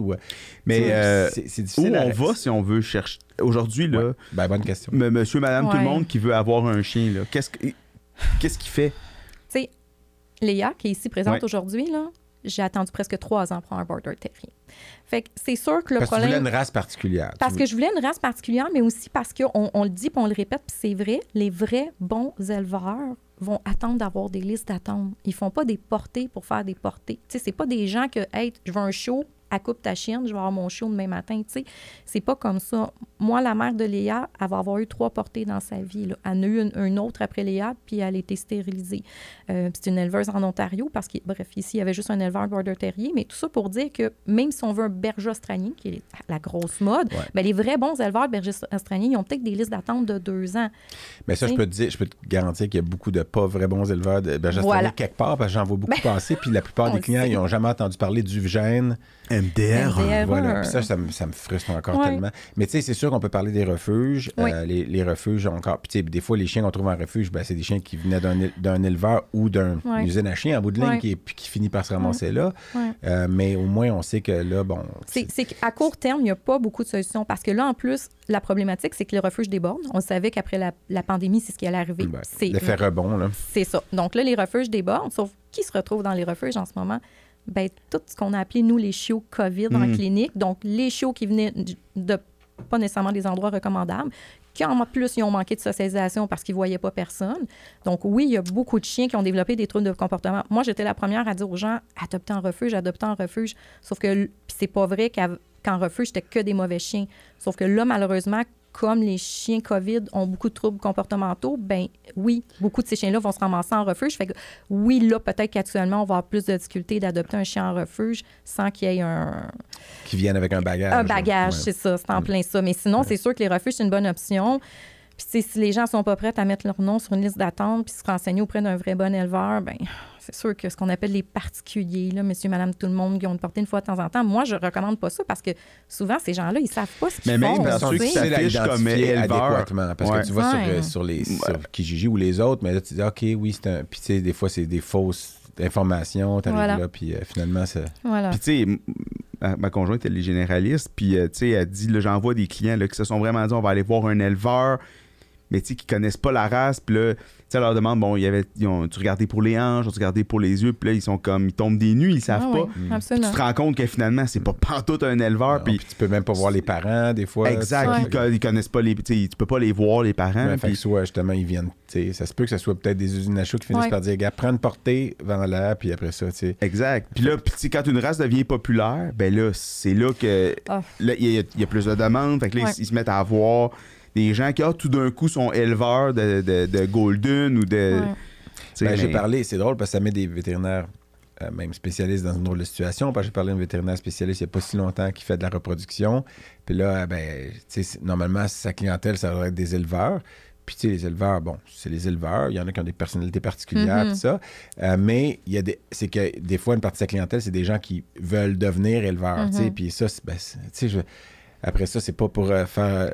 Je veux dire, ça veut dire des gens qui vont dire « OK, je veux faire venir une paillette, mettons, de sperme de Californie parce que je veux que ma chienne... Puis il n'y a personne au Québec qui veut me passer son mâle parce qu'ils ont peur que je devienne sa compétition. » Puis là, ça finit par faire des petits élevages qui ne sont pas des élevages puis qui vendent. Ouais. Puis là, il y a des races qui sortent. Là, on a du berger australien, mais il y a le bulldog français qu'on a. Puis les Shiba Inu. Moi, ces 3 races-là... les bulldogs français, là, j'aime bien tous les chiens, mais tu sais, quand c'est des chiens déjà qui commencent à être bannis dans d'autres pays parce qu'ils ont des problèmes de santé à 100% du temps, mais les bulldogs français, le Shiba Inu puis les bergers australiens, on en voit beaucoup. Berger australien, c'est des chiens déjà. Tu parlais d'anxiété puis tout ça un peu tout à l'heure. Aux États-Unis, je me rappelle, il faudrait que je la retrouve cette étude-là parce que je l'ai dit plus qu'une fois, mais à un moment donné, c'était la race numéro 1 pour les morsures envers les vétérinaires puis le personnel d'un clinique, les bergers australiens. Puis j'en ai vu aux États-Unis qui étaient des chiens qui n'étaient pas faciles, anxieux à l'extrême, tout ça. Ouais. Mais donc, c'est ça. Fait que ça crée ça. Puis là, tu as des personnes qui se font dire « OK, je vais aller payer pour tes services pour que tu insémines ma chienne avec ça que j'ai fait venir de Californie. » Des fois, des semences à des prix en plus à 5 000 $ pour une dose, puis ça marche pas, la chienne tombe pas. Puis là, c'est le vétérinaire, c'est ta faute si elle tombe pas gestante. Ça crée des situations où est-ce que toi, tu fais partie de la roue à un moment donné, des fois aussi. Tu sais, quand toi, tu soignes un chien, puis là, je sais pas où est-ce qu'on est, mais tu sais, déjà, moi, j'applaudis que tu avais fait ça, puis tu avais accepté de participer parce que c'est une situation où tu te mettais à risque, justement, de... Ben oui, j'ai été exposée. Puis un des éleveurs qu'on rencontre, je l'ai revu à un moment donné dans un magasin à grande surface. Il m'a reconnu. Ah ouais? Moi, je ne l'ai pas reconnu sur le coup. Je pensais que c'était l'ex-copain d'une amie. Puis, tu sais, je suis comme « Ah oui, bonjour. » Puis, Ouais, il m'a un peu... il t'a ramassé. Ouais. Il est venu me dire, ouais, comme ça, moi, je suis un éleveur d'usine à chiots, puis blablabla. Puis, tu sais, j'étais avec ma mère, on faisait des courses. Puis je me suis dit, mon Dieu, vas-tu m'attendre à la sortie? Tu sais, vas-tu reconnaître mon véhicule? Parce qu'en plus, dans le documentaire, dans le reportage, on avait utilisé mon véhicule. Fait que là, j'étais comme... Tu sais, je suis pas une personne peureuse dans la vie, là. Mais là, j'ai fait comme, oh, OK, tu sais, qu'est-ce qui va m'arriver? Finalement, il ne s'est rien passé, mais il n'était pas content. T'sais, il n'était pas content, là, ça, c'est sûr. Mais tout à l'heure, tu as mentionné que tu avais pensé aller en technique policière. Est-ce que ce reportage-là avait joué un rôle dans cette peut-être décision-là, le travail d'enquête? Puis... même pas. Moi, je pense que dans la vie... Parce que tu touches à tout un peu. Oui, mais je veux défendre tout le temps la veuve et l'orphelin. C'est tout le temps mon petit côté, genre, de vouloir aider, justicier, tu sais, c'est ça. Je pense que c'était un peu ça, la technique policière. Puis mon copain de l'époque était en technique policière. Puis je m'étais dit, je vais essayer. Tu sais, en tout cas, j'avais fait les examens de la GRC. Tout ça, mais ouais. Mais ouais, je touche à tout, effectivement. Mais là, il faut qu'on arrive à l'histoire à un moment donné. Là, mais avant, il y a juste, parce que je voulais parler d'une autre affaire qui nous concerne aussi toutes les deux. Molly, la vie, la curiosité, le touche à tout, le coq à l'âne. Parce qu'on parlait tantôt d'aller dans les refuges, puis les bons. Puis il y a beaucoup de gens en médecine vétérinaire, des techniciennes, des vétérinaires qui vont vouloir faire du rescue, de maganer des multipoquets. Puis des fois, c'est des plus vieux patients aussi. Puis bon, moi, j'ai échographié Molly qui est rendue à un âge vénérable. Plus que vénérable. Oui, tout à fait. On parle de quel âge? Elle a passé son 16 ans et demi au mois de mars. Puis c'est un chien? C'est un petit chien croisé d'environ 9 livres. Là. Qui s'entend bien avec Léa? Oui. Oui. Mais on parlait des défis, tu sais, d'avoir un patient, d'avoir un animal qui est rendu vieillissant, puis qui est comment, bon, des côtés un peu plus séniles, puis que des fois, t'as justement une photo récemment où tu l'avais trouvée dans le garde-robe de mon fils. C'est ça. Je la cherchais partout. Puis je voulais, parce que, tu sais, toi, t'en vois aussi des patients, parce que le cancer, c'est une maladie, bon, qui apparaît. Puis on dit tout le temps, alors, je n'ai pas une maladie, mais c'est un défi aussi d'avoir... un animal qui est plus âgé. Oui, définitivement. Autant aussi au niveau des soins, parce que ça nécessite plus de soins. Je pense que Molly, je fais des bilans sanguins comme aux 6 mois. J'ai dû la traiter 2 fois pour une pyélonéphrite, parce qu'elle a un début d'insuffisance rénale. Puis là, cette fois-là, ça a fait une infection au niveau de ses reins. En janvier dernier, je l'ai hospitalisée à la maison avec pompe intraveineuse, médication intraveineuse. Je me suis pris des journées de congé pour essayer de la sauver, parce que c'était trop stressant de l'envoyer en centre d'urgence. Puis, fait que, au niveau monétaire, c'est des gros défis, puis au niveau aussi, justement, de ce que ça nécessite comme temps, puis adapter l'environnement, beaucoup aussi, parce que Molly a déjà déboulé les escaliers. Maintenant, il faut toujours qu'il y ait une barrière devant les escaliers, et tomber une fois en bas du balcon, Molly ne peut plus aller seule à l'extérieur. Par chance, c'est une petite chienne, donc je peux la porter dans mes bras, mais je me dis, si j'avais eu mon Golden Retriever, qu'est-ce que j'aurais fait? Fait que c'est ça, tu sais, puis il faut vraiment adapter l'environnement quand le chien développe des troubles cognitifs, entre autres. Il y a des gens qui pourraient écouter ça et dire, là, pourquoi l'euthanasie? Qui réalisent pas que, malgré tous ces petits tracas-là, puis des petits ou moyens, là, tracas qui arrivent, le chien... mettons, 90% du temps, une belle qualité de vie, interagit encore avec nous, mange, puis on le sait que la fin approche, je veux dire, on se dit à un moment donné, puis j'en vois de ces patients-là, des fois, je me dis, faut que je les aide à tracer la ligne, là, qu'on ne veut pas dépasser, qui est où est-ce que la qualité de vie est rendue en bas d'un certain seuil. On dit 50%, c'est arbitraire, mais on dit, on va établir, mettons, 5 critères qu'on score de pas 0 à 3, tu sais, quand le score, mais si 5 fois 3, c'est 15. Quand le score est rendu en bas de 8, on est en bas de 50%. Mettons, des critères, des critères objectifs le plus possible. Mais je vois ces chiens-là, des fois, puis, tu sais, il y en a quand même à l'œil, là, le chien, je sais pas, moi, il y a une volumineuse masse, il manque un œil, il boite un peu, tu sais, ou il fait dur, tu sais, il est pas beau de loin, là, tu sais, la langue qui sort, tout ça. Puis, mais il voit plus grand-chose, mais tu sais, mais il a quand même, il vit sa vie, puis tu sais, c'est sûr que... il y a des gens qui ne seraient pas prêts à mettre le temps, puis l'effort, puis continuer à donner de l'amour, puis des soins, puis mettre des sous. Ouais. Mais ces chiens-là, souvent, c'est ça. C'est ça qu'ils continuent. Mais c'est pas toujours facile de... En tout cas, nous, comme soignants, là, j'ai inclus les techniciennes, puis l'équipe, quand c'est ton animal, des fois, que de la tracer, cette ligne-là, pour toi-même. C'est très difficile. Ouais. Surtout quand c'est... Moi, c'est ça que j'en parle, parce que c'est quelque chose que je vis. Oui, non, mais c'est comme ça, clinicien. Puis j'essaie de guider les gens, mais c'est difficile, parce qu'il y a des chartes, il y a des OK, voici les choses à surveiller, puis faites un score, puis quand le score est en dessous de ça, mais des fois, c'est pas vrai. T'sais, le score est rendu à la limite, mais le chien va encore très bien, mais il y a 2-3 affaires qui sont à... sont plus bas dans les scores, puis ton score total. Mais fait qu'il y a une partie qui est quand même subjective là-dedans. Mais le plus difficile, c'est quand c'est une dégradation graduelle, tu sais, sur une longue période de temps. Puis là, il y a des problèmes cognitifs, il y a ci, il y a ça, qui s'installent là-dedans, mais que c'est graduel. Mais c'est le regard des autres aussi, parce que moi, quand j'ai des amis qui viennent à la maison, qui voient que Molly tourne en rond, là, ils me disent, mon Dieu, elle fait tomber je comprends. Mais oui. Tu comprends, elle fait pitié. Mais moi, quand je l'amène à l'extérieur, elle sent partout, des fois, elle part à courir, elle a encore de l'appétit, tu sais, fait que moi, je suis pas prête à l'euthanasie parce que je me dis, elle a quand même une qualité de vie. Mais c'est sûr que le regard extérieur, puis parfois, je me sens jugée. Puis là, je me dis, tu sais, est-ce que je l'ai trop étirée? Est-ce qu'à la prochaine pyélonéphrite, je traite ou on arrête ça là? Tu sais, parce que elle avance en âge, elle a moins... Quand est-ce que ça devient de l'acharnement? Oui, c'est ça. Tu sais, moi, on en a parlé ensemble. Ouais. Moi, j'ai eu une labrador qui a vécu jusqu'à 15 ans, puis les 6 derniers mois, elle était presque paralysée au complet. Puis, tu sais, rétrospectivement, je me dis, les 2-3 derniers mois, c'était peut-être plus pour nous qu'elle, tu sais, dans le sens que nous, on n'était pas prêts. Nous, on n'était pas prêts, c'est ça. Mais en fait, c'est dur de dire le moment parce que c'est un truc chronique, lent. C'est pas comme, OK, j'ai une masse splénique qui rupture, il y a un émoi abdomen. Tu sais, c'est comme, OK, c'est fini, c'est terminé, on est rendu. Attention, quand tu dis ça devant un oncologue. Là. Non, mais je veux dire, si ma chienne à 15 ans avait fait ça dans l'état où elle était, tu comprends? Ça aurait été un point aigu sur chronique. Mais là, je faisais une demi-blague. Quand t'es dans une pente douce, c'est difficile. Puis quand il y a eu des sondages qui ont été faits pour les gens qui finissent par prendre la décision, puis dans combien de pourcentage les gens regrettent de l'avoir fait ou de ne pas l'avoir fait plus tôt, donc réalisent qu'ils ont peut-être trop attendu versus pensent qu'ils l'ont fait trop tôt, puis que le chien aurait pu, ou le chien ou le chat aurait pu, ou l'autre animal aurait pu vivre plus longtemps versus je pense que c'était le bon moment. Puis tu sais, c'est subjectif ça aussi, même quand tu regardes rétroactivement. Mais il y avait plus souvent des gens qui regrettaient de peut-être pas l'avoir fait un peu plus tôt. Donc, ils pensent qu'ils avaient peut-être trop attendu. Puis c'est pas par égoïsme, je veux qu'elle soit là pour moi, mais à un moment donné, tu dis « Ah non! » Puis oui, quand tu le regardes d'un distant, c'est peut-être un peu de l'égoïsme, mais quand tu le fais, c'est pas, tu dis pas, je le fais juste pour moi. Qu'elle souffle la tabarnouche, c'est pas évidemment pas comme ça qu'on parle. Mais c'est difficile. C'est quelque chose que, moi, je veux dire, les plus belles relations que j'ai avec mes clients, parce que moi, je suis jamais la personne qui va dire, ben là, c'est le temps de l'euthanasie. Puis malheureusement, j'ai développé des phrases qui disent pas ces mots-là, mais qui veulent dire exactement la même chose au fil des années. Puis tu sais, surtout ceux que je vois pendant un certain, si je vois le client une fois, ben, je vais le dire des fois dès la première fois parce que cet animal-là, je vois bien que je peux pas l'aider puis que sa qualité de vie est déjà en bas du 50%.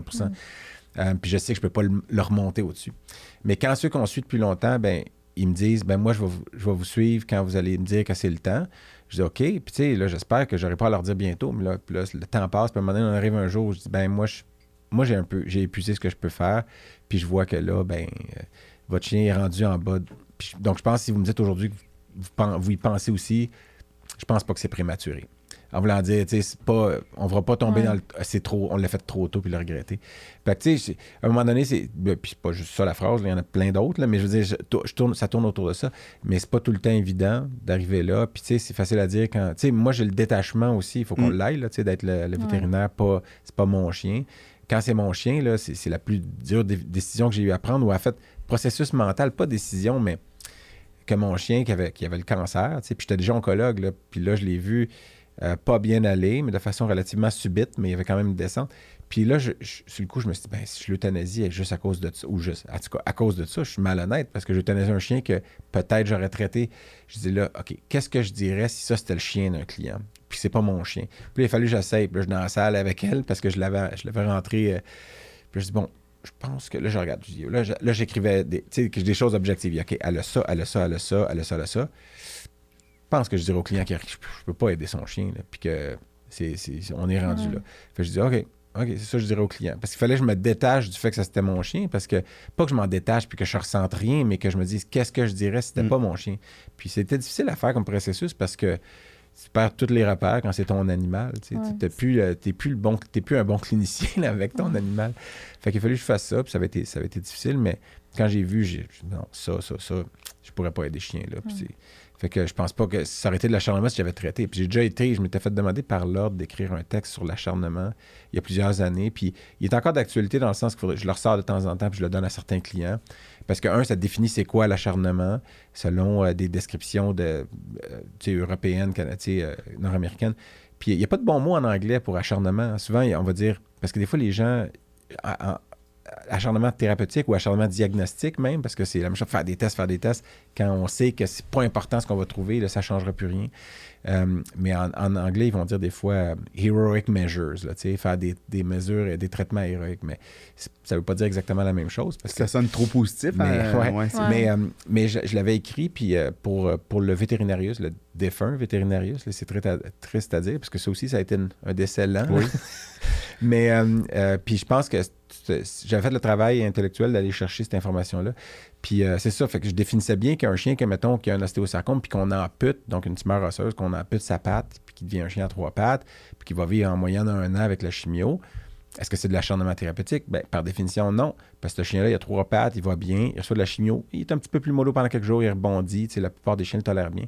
Mais le plus difficile pour ces clients-là, une fois que je leur explique, moi, ces choses-là, puis qu'ils décident de le faire, c'est pas pour le chien que c'est le plus difficile, c'est tout le temps pour les clients. Ouais. Puis c'est le regard des autres qui vont, ben, c'est ce vont se faire. C'est exactement ouais, c'est ça. Puis je leur dis, là, si vous faites amputer votre chien puis vous le traitez en chimio, il y a des gens qui vont vous dire, mais voyons, pourquoi tu l'as pas amputé, puis pourquoi tu l'as pas euthanasié puis t'es pas allé en chercher un autre. Puis je dis, ben ça, c'est des gens qui comprennent pas c'est quoi avoir un chien. Quelqu'un le lien.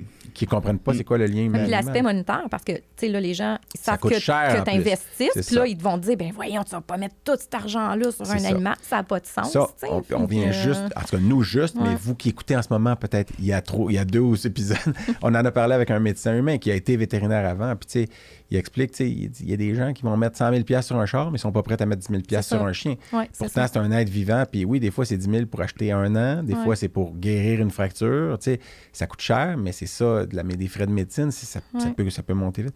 Mais ça, c'est pas tout le monde qui comprend ça. Quand les gens comprennent le lien humain-animal, ben ils sont plus capables de relativiser ces choses-là. Ah, puis des fois, c'est triste à dire, mais c'est souvent les membres de notre entourage proche qui vont nous faire ces reproches-là, qui vont des mauvais juges ou qui vont justement dire ben là ça n'a pas de sens. T'sais. Bon là la famille là, qui écoute en ce moment, là, j'espère que vous allez donner un break avec son vieux chien qui tourne en rond là, non, parce qu'il va bien puis il court après les mouches dehors. Il les pogne pas, il tourne en rond, mais il n'existe pas toutes ces mouches-là, mais... mais elle n'est pas si pire honnêtement. Mais tu sais moi je me suis rendu compte que c'est ça, elle développait des troubles cognitifs parce qu'elle ne venait plus m'accueillir à la porte. Donc là je me suis dit ok, elle m'entend plus. Ouais. Tranquillement pas vite, elle devenait anxieuse en voiture alors qu'elle adorait la voiture. Nous ce qu'on a pour l'habitude d'aller... Mais toi, tu l'as depuis 16 ans? Ou tu l'as adoptée? Je l'ai adoptée, elle avait 6 mois. Okay. Puis Molly, ben, c'est une belle histoire de sauvetage, justement. À l'époque, c'était au premier établissement où je travaillais. Il y avait beaucoup... d'animalerie puis de mauvais éleveurs qui faisaient affaire avec cette clinique-là. Puis c'était un chien qui avait été laissé à une animalerie pour être vendu. Puis eux, ils l'ont amené pour la faire euthanasier parce qu'ils disaient qu'ils n'étaient pas capables de la vendre parce qu'elle était craintive. Puis quand ils essayaient de la manipuler, bien, elle se retournait puis elle voulait mordre. En plus, elle était arrivée avec une toux de chenille. Donc ça, c'est commun. Puis là, elle avait 6 mois. J'ai dit, mon Dieu, on ne peut pas euthanasier un chien de 6 mois. Là, ça n'a aucun sens. Fait que... Je l'ai ramenée à la maison dans l'espoir de la replacer, mais finalement, elle m'a jamais quitté. 16 ans que tu essaies de la replacer. Ouais, ça va être difficile. Là, ça va devenir de plus en plus difficile. Mais c'est parce que je pensais que tu l'avais adopté déjà âgé. Parce que je connais des gens, puis dont des vétérinaires qui adoptent des chiens, qui ont toutes des gériatriques, qui savent qu'il reste moins que 2 ans, puis qu'ils le font en se disant, ben je vais lui donner une bonne fin de vie. Ouais. Quand ça va être là. J'en ai des amis qui l'ont fait, puis des fois, je me dis, crème, je suis pas sûr que je serais capable parce que. Tu l'adoptes parce que tu craques pour sa facelette, qu'il manque un œil, puis la langue pend sur le côté, mais tu vois qu'il y a quand même une bonne qualité de vie, puis finalement, tu sais qu'il reste probablement moins que 2 ans. Fait que tu finis par avoir plein de deuil souvent. Ah ouais, c'est dur, c'est ça. C'est des gens qui se mettent dans cette position-là volontairement parce qu'ils ont un grand cœur puis qu'ils le font pour les bonnes raisons. Mais j'en ai vu, puis j'ai des clients qui font ça aussi. Là, que leur animal meurt du cancer, ils vont en chercher un autre qui a 12 ans. Je suis comme, tabarnouche. Puis tu sais, je dis pas non, faites pas ça. Je veux dire, je suis encore là, si je me dis il est tombé dans une bonne famille pour sa fin de vie. Ça. C'est plus être admiratif de ceux qui font ça. Oui, c'est admiratif, mais en même temps, je suis comme... Pourquoi? Je serais pas. Je pense qu'il faut quand même finir en parlant d'histoire. On a écoulé notre temps, mais juste prendre 2 minutes, t'as tout à fait raison. Donc, changement de carrière. Oui. Là, tu retournes aux études pour. En septembre. En enseignement? Oui, en enseignement de l'univers social au secondaire. Donc, ça va être histoire et géographie. Oui. Pour le mieux et pour le pire et le meilleur. Merci pour nos enfants parce qu'ils manquent cruellement d'enseignants. Pourquoi l'histoire? Bien, parce que j'ai toujours aimé l'histoire. J'ai toujours été une passionnée d'histoire. Au secondaire, quand j'avais la chance de prendre des cours optionnels, c'était souvent en histoire, en biologie. Donc, des champs d'intérêt qui me touchaient particulièrement. Puis, je me suis dit, bien, tant qu'elle est en enseignement, je vais choisir un domaine que j'aimerais enseigner. Donc, au départ, je pensais aller en primaire, préscolaire. Je me suis dit, les adolescents, c'est difficile quand même. Mais c'est ça, primaire, préscolaire, c'est plus des généralistes qui enseignent un peu de tout. Tandis qu'au secondaire, bien, il faut que tu te spécialises. Donc, là, voilà. Fait que je vais me ramasser prof secondaire univers social dans 4 ans. Puis, ce qui m'a amené justement, c'est le fait qu'on entend tout le temps parler justement qu'il y a une pénurie d'enseignants. Tu sais, mon fils a lui-même vécu des changements d'enseignants au cours de la même année, tout ça. On a trouvé ça difficile. Puis, tu sais, j'apprenais que quand l'enseignante était absente, bien, des fois, c'était la dame du service de garde qui se ramassait devant le groupe. Puis encore là, mon côté, je veux sauver tout le monde. Bien, je me suis dit, j'ai consacré toute ma vie aux animaux, à aider les animaux sans famille, essayer de faire changer les choses. Puis là, je me suis dit, bien, je vais aller aider les enfants. Parce que s'il n'y a plus d'enseignants pour leur enseigner, on aura beau dire que les enfants sont moins bons qu'avant, qu'ils n'ont plus d'intérêt, qu'ils sont toujours devant leur tablette. Mais en même temps, ça prend des bons pédagogues aussi pour leur apprendre les choses. Fait que voilà. Fait que j'espère être éventuellement une bonne pédagogue. C'est quoi le parcours? Donc, toi, avec ce que tu as comme expérience, tout de suite, demain matin, tu veux devenir enseignante, c'est quoi qu'il faut... Oui, bien, c'est vraiment, il faut que je passe... mon bac en anthropologie, ça fait trop longtemps, fait que je peux même pas avoir des reconnaissances des crédits, de ce côté-là, des crédits. Fait que là, il faut vraiment que je fasse mon bac de 4 ans là, en enseignement, qui va inclure naturellement des stages là, en milieu scolaire. Mais donc, il y a un tronc commun, puis après, tu te spécialises pour l'histoire? Non, c'est vraiment, je m'en vais vraiment en enseignement de l'univers social. OK, donc, c'est strictement ça pendant les 4 années. C'est ça. Fait que là, je vais avoir des cours d'histoire, des cours de géographie, des cours de didactique, tout ça. Là. Donc, vraiment, comment enseigner. Puis les matières qu'on va enseigner, bon, on va les apprendre naturellement. Puis c'est Histoire Québec? Monde contemporain, Québec, beaucoup, oui, de ce que j'ai vu là, dans les cours là, qui vont se donner. Tu vas pouvoir parler des animaux là-dedans, puis... faut suivre le programme. Fait que ça va être difficile, mais des fois, il y a des bouts. Est-ce que ça parle de la disparition des calèches à Montréal en 2000? Mais tu sais, les animaux font partie de l'histoire de l'humanité aussi, donc j'imagine qu'éventuellement, je vais peut-être être amenée... En tout cas, je vais en parler juste parce que j'ai de l'intérêt là-dedans. Parlez comment les chevaux ont façonné de façon hyper les villes, puis même les chiens. Il y a un livre qui s'appelle De Go Police, là, qui est vraiment intéressant, comment les chiens aussi ont façonné les certaines villes. Oui, puis il y a l'histoire aussi d'une chienne. Mon fils avait reçu ça en cadeau, qui a sauvé Ville-Marie, donc je ne connaissais pas, mais... Pilote, la chienne Pilote, la chienne de Lambert Closs. On en parlait dans un épisode avec le docteur Michel Pepin. Oui, qui a écrit son histoire sur Internet, là. Que puis qui a sa statue devant l'église Notre-Dame à la place d'Armes à Montréal. Ben, sa statue. En tout cas, c'est un bronze là, avec Lambert Closs et sa chienne Pilote. Mais je me dis, je t'écoute, moi, parler aujourd'hui, puis je sais que tu vas être intéressante pour les étudiants. Merci. Il va en avoir quelques-uns qui vont être niaiseux, là, puis qui n'écouteront pas, mais je pense à toi, je pense à moi à cette époque-là, puis qui ne réalisent pas la chance qu'ils ont manqué, peut-être, mais écoute, je trouve ça beau comme geste, parce que c'est pas, tu sais, puis tu le sais, en plus, tu le dis que ça va être un défi, là, c'est pas évident, là, parce que moi, je suis allé parler une fois à des étudiants de secondaire 3 à mon ancienne école quand j'étais rendu vétérinaire, puis j'étais allé avec le chien de mes parents, qui était un dalmatien, puis je voyais que...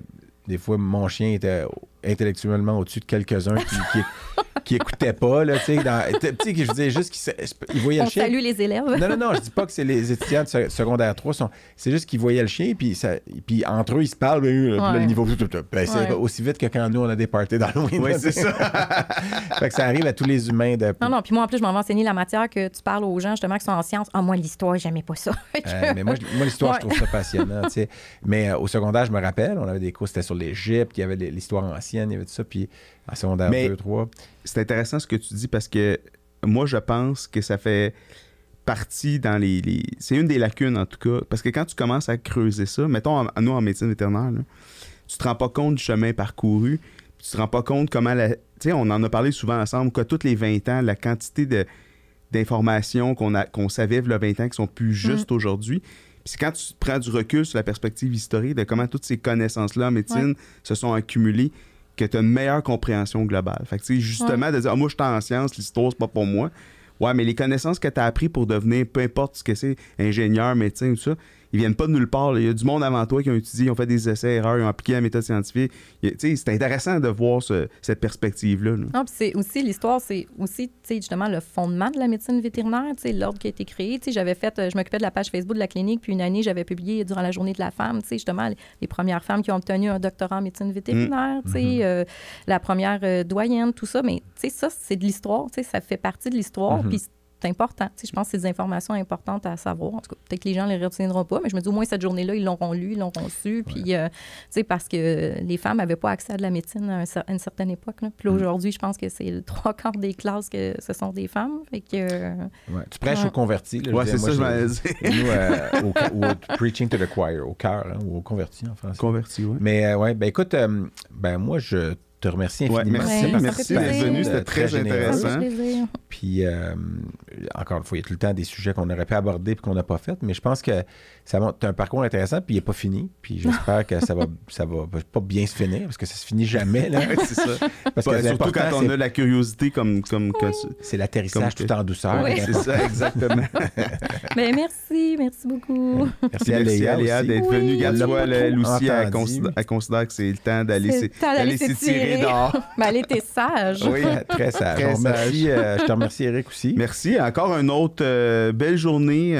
Toujours un plaisir. Oui, toujours un plaisir. Puis on va renouveler ça bientôt parce que là, cet épisode-là, je sais pas quand on a dit tantôt, on est au mois de mai là, en ce moment, mais ça va se passer à l'automne. Puis on en a d'autres qui s'en viennent. On en a plein. Vous allez voir.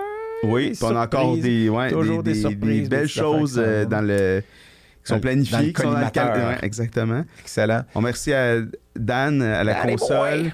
Qui est en mode un peu estival. Là. Il est très hawaïen. Ouais. Puis nous, on se dit à très bientôt. Et à la prochaine. Oui. On part le générique là-dessus. À bientôt tout le monde. Et bien voilà qui conclut cet épisode. On espère que vous avez apprécié ça autant que nous, on a eu de plaisir à le faire. Eric? Et si vous avez aimé ce que vous avez entendu, abonnez-vous sur toutes les bonnes plateformes de podcasting et sur nos médias sociaux. Et on se revoit au prochain épisode. Ah oui.